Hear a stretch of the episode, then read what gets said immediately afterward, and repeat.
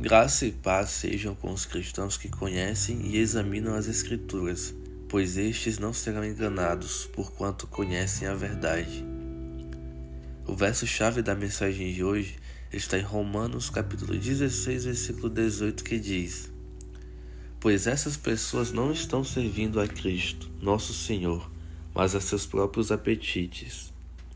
Mediante palavras suaves e bajulação, enganam o coração dos ingênuos.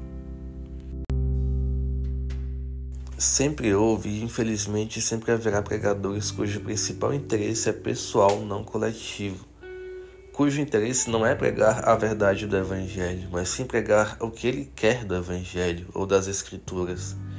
Já vimos o Evangelho da Prosperidade, que prega exatamente isso, a prosperidade. Os filhos de Deus podem ser prósperos? É lógico que sim, mas não é em busca disso que se deve servir a Deus. Deus se revelou primeiramente para nos perdoar, nos reconciliar consigo e nos salvar.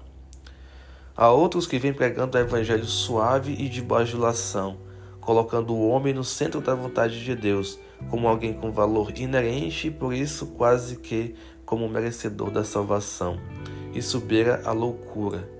Quem está no centro do coração de Deus é o próprio Deus, é Jesus, é o seu desejo de ser glorificado, é o seu imenso amor que ele induziu a doar seu precioso Filho por nós, que tornou maldito aquele que foi pregado no madeiro pelo meu e pelo seu pecado.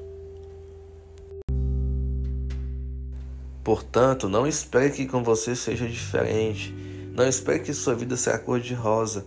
Aquele que não poupou seu próprio Filho da dor para que se cumprisse a sua vontade e glorificasse o seu nome, pode fazer o mesmo conosco.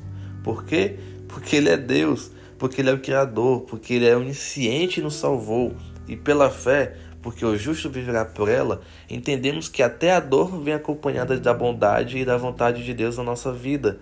E pela fé compreendemos que todas as coisas cooperam para o bem daqueles que amam a Deus e vivem de acordo com o seu propósito.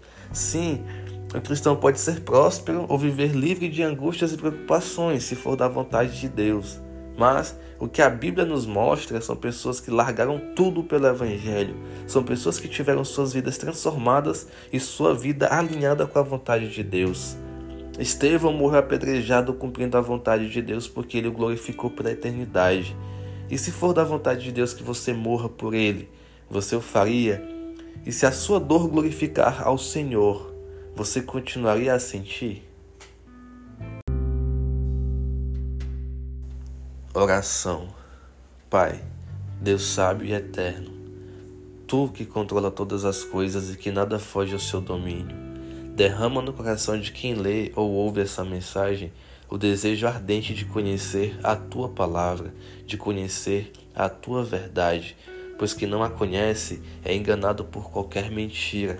Quem não sabe que o Evangelho é confronto, vai ser e é enganado pela teologia do coaching e da prosperidade, e as demais que não pregam a Bíblia completa, só uma pequena fração.